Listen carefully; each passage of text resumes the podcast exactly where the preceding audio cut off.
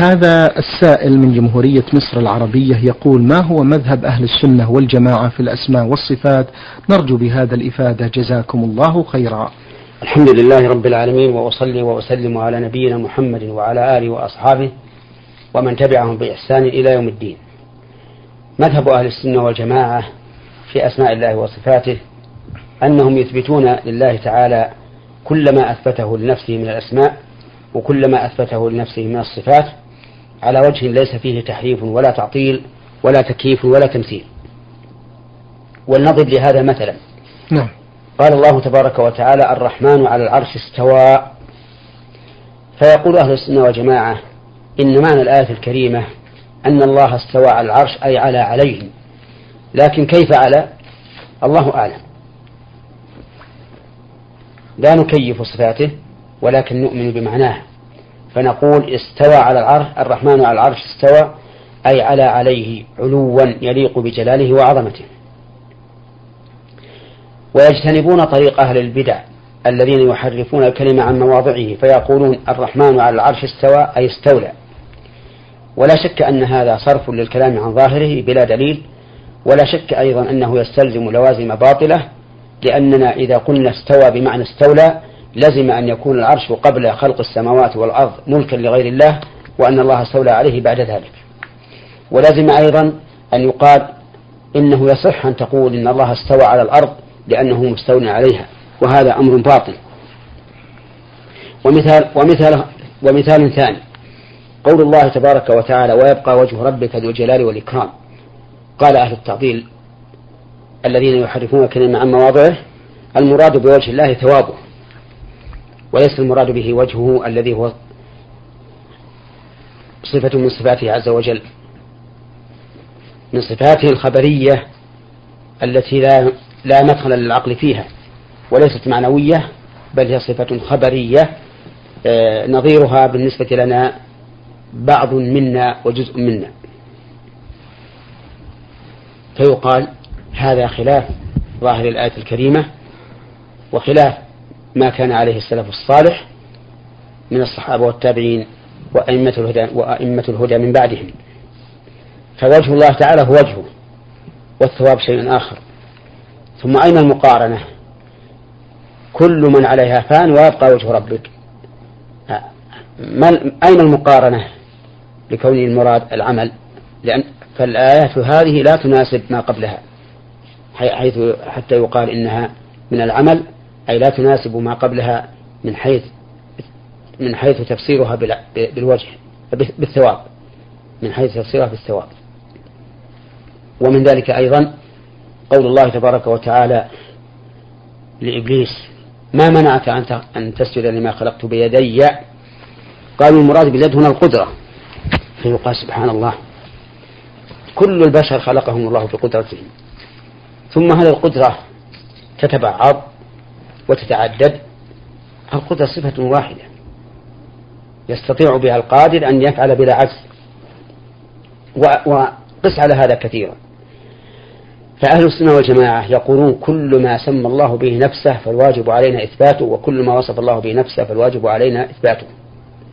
لكن يجب أن يكون إثباتنا هذا منزها عن التمثيل وعن التكييف. بمعنى أن نثبت لله هذه الصفة وننفي عنه أن يكون وننفي أن يكون مماثلا للعباد في هذه الصفة. وكذلك نثبت لهذه الصفة ولا نكيفها لا نقول كيفيتها كذا وكذا. ولهذا لما سأل الإمام مالكا رجل فقال يا أبا عبد الله الرحمن على العرش استوى كيف استوى؟ فأطرق مالك برأسه حتى علاه الرحضاء ثم قال يا هذا الاستواء غير مجهول والكيف غير معقول والإيمان به واجب والسؤال عنه بدعة. فقال رحمه الله الكيف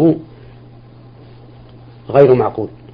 يعني لا يمكن أن ندركه بعقولنا. وإذا كان وإذا كنا لا ندركه بعقولنا لزم أن نعتمد في ذلك على النقل. ولم ينقل لا في القرآن ولا في السنة كيفية استواء الله تبارك وتعالى على عرشه وعلى هذا فتكون كيفية الاستواء مجهولة وليست معلومة لنا. نعم. بارك الله فيكم. السائل يسأل هذا ويقول ما هو التكبير ما حكم التكبير ليلة العيد في صورة جماعية؟ التكبير في ليلة العيد سنة لقول الله تبارك وتعالى بعد أن ذكر آيات الصيام قال ولتكملوا العدة ولتكبروا الله على ما هداكم ولعلكم تشكرون. ولكن يكبر كل إنسان على انفراده. والتكبير الجماعي لا أصل له في السنة. بل كان الصحابة يكبرون كل يكبرون كل واحد يكبر على نفسه. قال أنس بن مالك رضي الله عنه خرجنا مع النبي صلى الله عليه وعلى آله وسلم يعني في الحج فمنا المكبر ومنا المهل فدل ذلك على أنهم لا يكبرون تكبيرا جماعيا. نعم. بارك الله فيكم. هذا السائل يقول فضيلة الشيخ أسأل عن حكم بيع المصاحف. بيع المصاحف لا بأس به. نعم. وهو مما تدل الحاجة إليه أو الضرورة أحيانا. ويظهر لك ذلك فيما لو كان إنسان محتاجا إلى إلى مصحف. وليس عنده مصحف لكن عنده دراهم يمكن أن يشتري بها. فماذا؟ فكيف يتوصل إلى اقتناء هذا المصحف إلا إلا بالشراء؟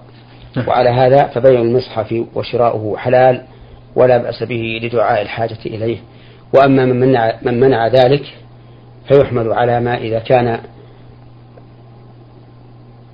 سببا لابتذاله وامتهانه فيمنع لهذا السبب. طيب. نعم. هذا السائل أحمد عبد الله من الرياض يقول ما مقدار الدم الذي تصح فيه الصلاة؟ الدم إن كان نجسا فإن الصلاة لا تصح فيه سواء كان قليلا أم كثيرا مثل الدم الخارج من السبيلين كدم الحي والباسور. وأما إذا كان غير نجس بأن يكون خرج من غير السبيلين فإن العلماء اختلفوا فيه. فمنهم من قال إنه نجس يعفى عن يسيره ومنهم من قال إنه ليس بنجس مثل دم الرعاف ودم الجرح بزجاجة أو نحوها. لكن الاحتياط أن الإنسان يغسله درءا للخلاف. لكن الذين قالوا بنجاسته قالوا إنه يعفى عن يسيره. واليسير ما عده الناس يسيرا. نعم. بارك الله فيكم هذه السائلة التي رمزت لاسمها بميم ميم ميم تقول هل يجوز أن أجلس في مجلس مع نساء ومجمل حديثهن غيبة ونميمة لا يجوز للإنسان أن يجلس في مجلس يكون فيه غيبة ونميمة إلا إذا كان يريد أن يمنعهم من ذلك ويتمكن منه فحينئذ يحضر وينهاهم عن هذا المنكر لعل الله يهديهم على يدهم. أما إذا كان لا يستطيع تغيير المنكر فإنه لا يحل له أن يجلس إلى أهله. بقول الله تبارك وتعالى وقد نزل عليكم في الكتاب أن إذا سمعتم آيات الله يكفر بها ويستهزأ بها فلا تقعدوا معهم حتى يخوضوا في حديث غيره. إنكم إذا مثلهم. نعم. بارك الله فيكم. هذا السائل آه، من الدمام. يقول فضيلة الشيخ ما حكم الشرع في نظركم في الغش في البيع والشراء؟ الغش في البيع والشراء وجميع المعاملات محرم بل من كبائر الذنوب. لقول النبي صلى الله عليه وعلى آله وسلم من غش فليس منه. والغش ينافي كمال الإيمان. لقول النبي صلى الله عليه وعلى آله وسلم لا يؤمن أحدكم حتى يحب لأخيه ما يحب لنفسه. فإذا كان الإنسان لا يحب أن يقوم بغش أحد فكيف يرضى لنفسه أن يغش الناس؟ وعلى هذا فالواجب على من ابتلي بهذه المصيبة أن يتقي الله عز وجل وأن يكون صريحا واضحا في معاملاته وفي أخلاقه حتى يعرفه الناس على ويعاملوه على بصيرة. نعم. السائل عبد الله جمعان الرياض المملكة العربية السعودية يقول هذه مسألة في الزكاة آمل من فضيلتكم توضيح الحكم الشرعي فيها. جزاكم الله خيرا. رجل لدى زوجته ذهب للاستعمال وحال الحول على هذا الذهب وجاء وقت إخراج الزكاة عنه وفي نفس الوقت هذا الرجل عليه دين ومبلغ هذا الدين أكثر من قيمة الذهب الذي لدى الزوجة. فالسؤال في هذه الحالة هل يخرج الزكاة أولا ثم يسدد الدين أم يسدد القرض الذي عليه ثم يخرج الزكاة؟ أفتونا مأجورين. زكاة الحلي الذي لزوجته ليس عليه وإنما زكاته عليها لأنها هي مالكته. وعلى هذا فالواجب عليه أن يسدد دينه وزوجته هي المكلفة في إخراج زكاة حليها فإن كان لديها ما تخرج منه الزكاة من الدراهم فهذا هو المطلوب وإن لم يكن لديها ذلك فإنها تبيع من الحلي حتى تخرج الزكاة. هذا سائل من جدة أحمد أحمد آه، يقول توفي والدي في منتصف رمضان وقالوا لنا صوموا ما تبقى عنه أو أطعموا هل هذا صحيح فضيلة الشيخ؟ لا هذا ليس بصحيح. لأن الإنسان إذا مات انقطع عمله. فإذا مات المريض أو غير المريض في منتصف رمضان مثلا فإنه لا يقضى عنه ما بقي من رمضان ولا يطعم عنه أيضا. لأنه انتهت حياته انتهى عمله. نعم, نعم. بارك الله فيكم. يقول هذا السائل ما هي السنن الرواتب؟ وهل للجمعة سنة قبلية؟ السنن الرواتب اثنتا عشرة ركعة. أربع ركعات قبل الظهر بسلامين. قالت عائشة أم المؤمنين رضي الله عنها كان النبي صلى الله عليه وسلم لا يدع أربعا قبل الظهر. وركعتان بعدها. وركعتان بعد المغرب. وركعتان بعد العشاء. وركعتان قبل صلاة الفجر. هذه اثنتا عشرة ركعة.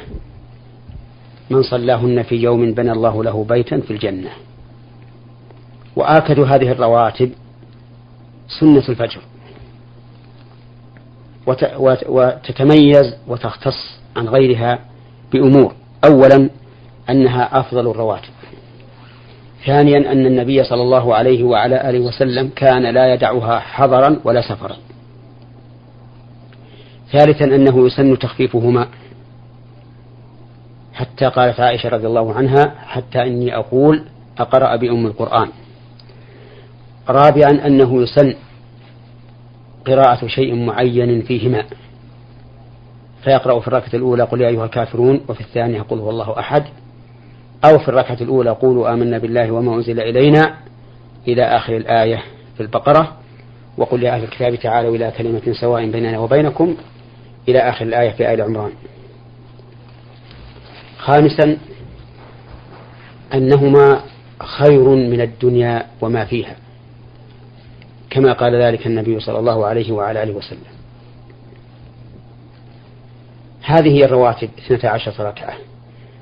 وأما الجمعة فلها راتبة بعدها وليس لها راتبة قبلها لأن الناس يأتون ويصلون ما شاء الله أن يصلوا ويقرؤون حتى يحضر الإمام. فليس لها راتبة قبلها. أما الراتبة بعدها فقد قال ابن عمر إن النبي صلى الله عليه وعلى آله وسلم كان يصلي بعدها ركعتين في بيته. وصح عنه صلى الله عليه وعلى آله وسلم أنه قال إذا صلى أحدكم الجمعة فليصلي بعدها أربعا فمن العلماء من قال يقدم القول على الفعل فتكون راتبة الجمعة أربعا. ومنهم من قال إن صلى في المسجد فأربع وإن صلى في البيت فركعتان. حملا للقول على ما إذا كان الإنسان في المسجد وللفعل على ما إذا كان في بيته. وقال بعضهم نأخذ بالقول وبالفعل فنقول يصلي ستا. والأقرب عندي والله أعلم القول الثاني. أنه إن صلى في المسجد فأربع وإن صلى في البيت فركعتان. وإن صلى في البيت أربعا وقال أفعل ذلك امتثالا لأمر النبي صلى الله عليه وعلى آله وسلم. ومن صلى الأربع فقد صلى ركعتين بالضرورة. بارك الله فيكم. يقول هذا السائل من جدة ما حكم زواج الشغار؟ زواج الشغار هو أن يزوج الإنسان ابنته لشخص على أن يزوجه الشخص ابنته فيكون هناك تبادل بين الزوجتين وهو حرام لأن النبي صلى الله عليه وعلى آله وسلم نهى عنه والغالب فيه إضاعة الأمانة وأن الولي لا ينظر إلا لمصلحته نفسه لا لمصلحة البنت ولذلك حرمه النبي صلى الله عليه وعلى آله وسلم. واختلف العلماء فيما إذا جعل مهر لكل امرأة. فمنهم من قال لا يصح النكاح لا فرق بين أن يكون هناك مهر أو لا. ومنهم من قال إذا كان هناك مهر بقدر مهر المثل وكان كل واحد من الرجلين كفءا لمخطوبته ورضيت كل واحدة من المرأتين فإن النكاح يكون صحيحا. وهذا هو الصحيح أنه إذا اجتمعت هذه الشروط الثلاثة بأن كان المهر مهر مثلها وكان كل من الرجلين كفءا للمرأة التي أراد تزوجها وردت كل واحدة منهما بالرجل فإن النكاح يكون صحيحا. لكن لا ينبغي البعد عنه أولى لئلا ينفتح الباب. ويكون هم كل واحد أن يسعى لمصلحة نفسه لا لمصلحة ابنته. نعم. بارك الله فيكم. يقول هذا السائل فضيلة الشيخ ما حكم المسابقة على عوض؟ المسابقة على عوض محرمة. إلا فيما استثني شرعا.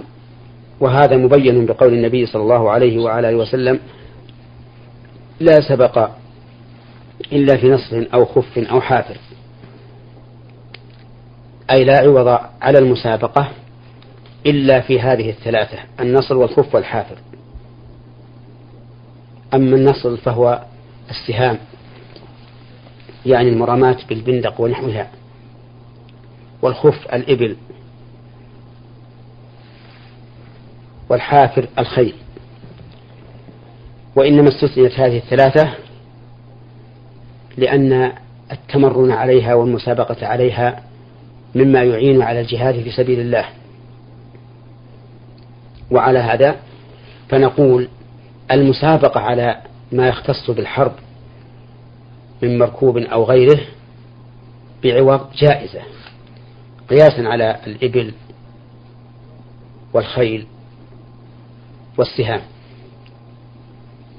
وعد ذلك بعض العلماء إلى المسابقة في العلوم الشرعية. قال لأن لأن طلب العلم الشرعي جهاد في سبيل الله. نعم. وعلى هذا فالمسابقة على الأمور الشرعية جائزة بعوض. وممن اختار هذا القول شيخ الإسلام ابن تيمية رحمه الله.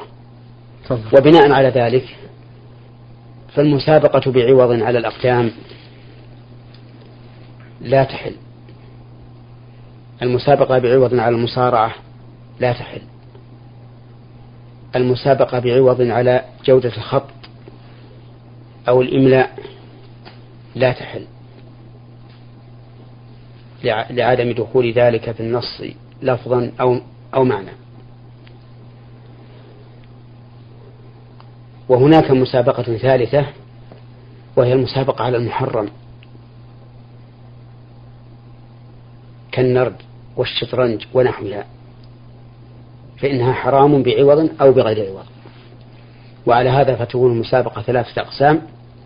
القسم الأول حرام والثاني حلال بغير عوض حرام بعوض والثالثة حلال بعوض وبغير عوض.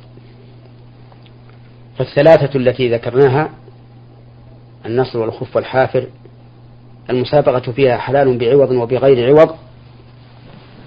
والمسابقة على الأقدام ونحوها مما هو حلال المسابقة عليها بعوض حرام وبغير عوض حلال. والمسابقة على شيء محرم حرام بكل حال. نعم. بارك الله فيكم. هذا شاب يقول أسأل في سؤالي هذا وأقول ما هي الأسباب المعينة على أداء الصلوات في أوقاتها؟ أكبر الأسباب وأعظمها هو الإيمان بالله عز وجل والخوف من عقابه. فمتى كان الإنسان مؤمنا بالله؟ فإنه لا يمكن أن يضيع الصلاة ويؤخرها عن وقتها. وإذا كان عند الإنسان تقوى من الله وخوف, وخوف منه فإنه لا يمكن أن يؤخر الصلاة عن أوقاتها.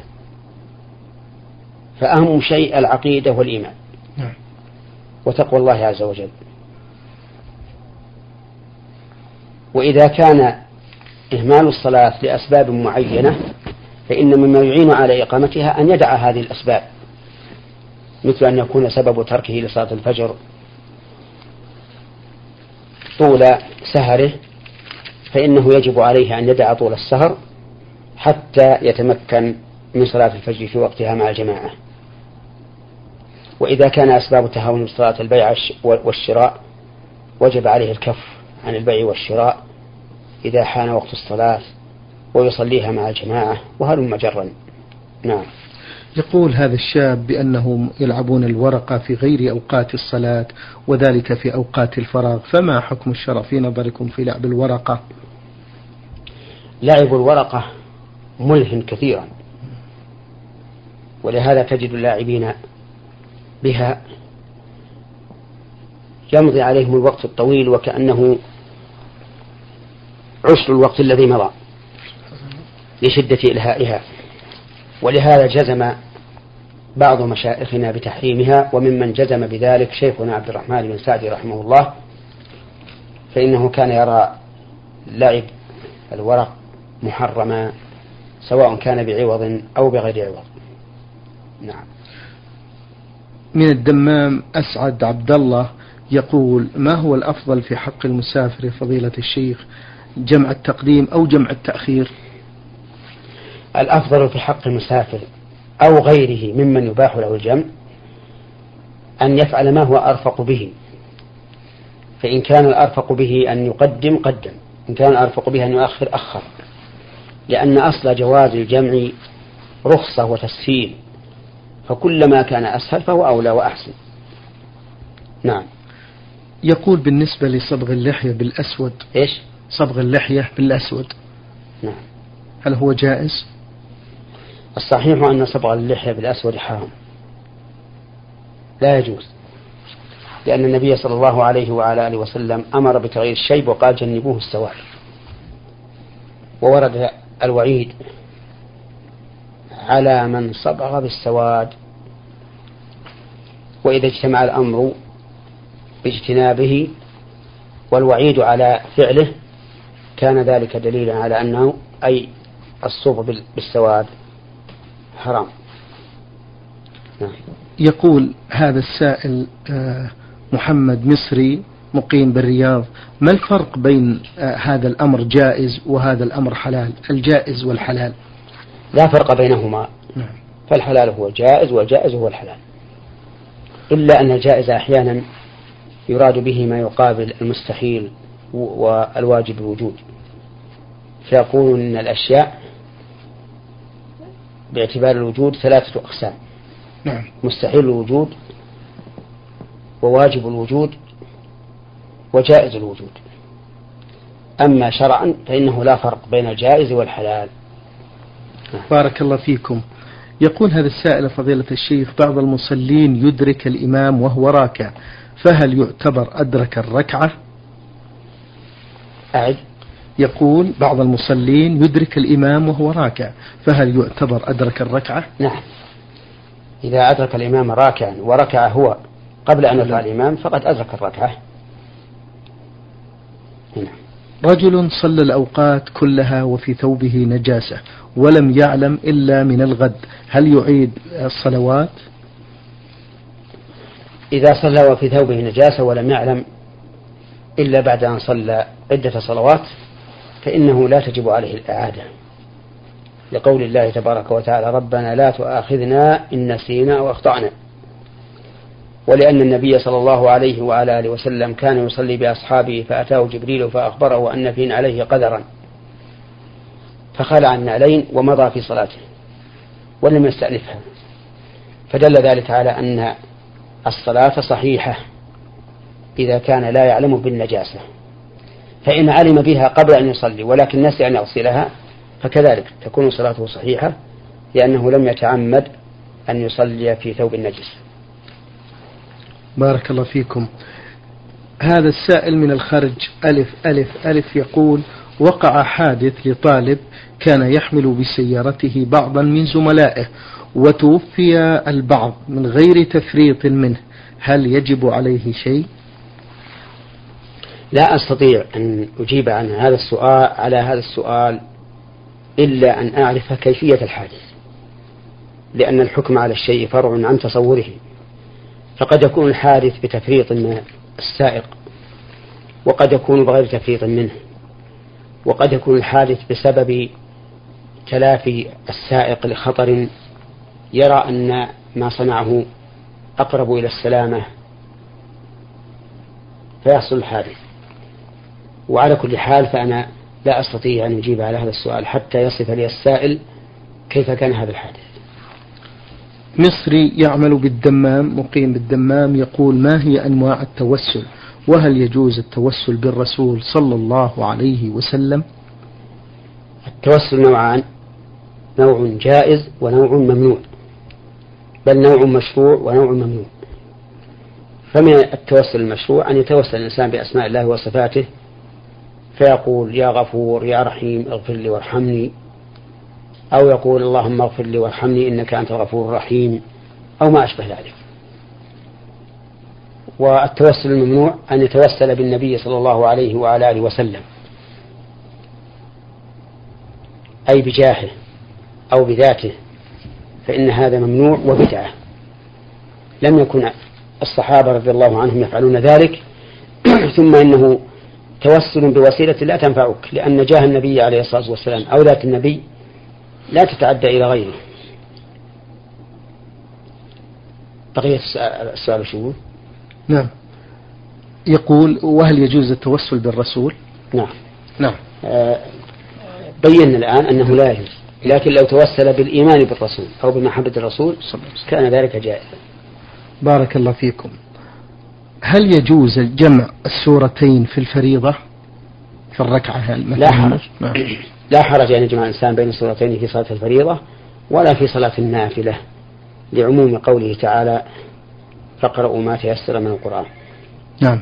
نعم. له فقرة أخرى نختم بها هذا اللقاء. يقول رجل لم يعق عن بناته حيث توفينا وهن صغار فماذا يلزمه؟ إذا كان وقت مشروعية العقيقة فقيرا فإنها تسقط عنه ولا شيء عليه. وإن كان غنيا لكنه يقول اليوم أعق غدا أعق. فاستدرجت به الأمور إلى يومنا هذا فإنه يعق الآن ولا, ولا شيء عليه. وإن كان قد تعمد الترك نعم. فإنه لا ينفعه أن يعق الآن. فالأحوال ثلاث إذا كان فقيرا حين مشروعية العقيقة فلا شيء عليه. إن كان غنيا ولكنه يقول اليوم غدا بعد غد فيعق الآن. إن كان غنيا ولكن تعمد أن يتركها فإنه لا يعق. نعم. شكر الله لكم يا فضيلة الشيخ وبارك الله فيكم وفي علمكم ونفع بكم المسلمين. أيها الإخوة الأحباب أيها الإخوة المستمعون.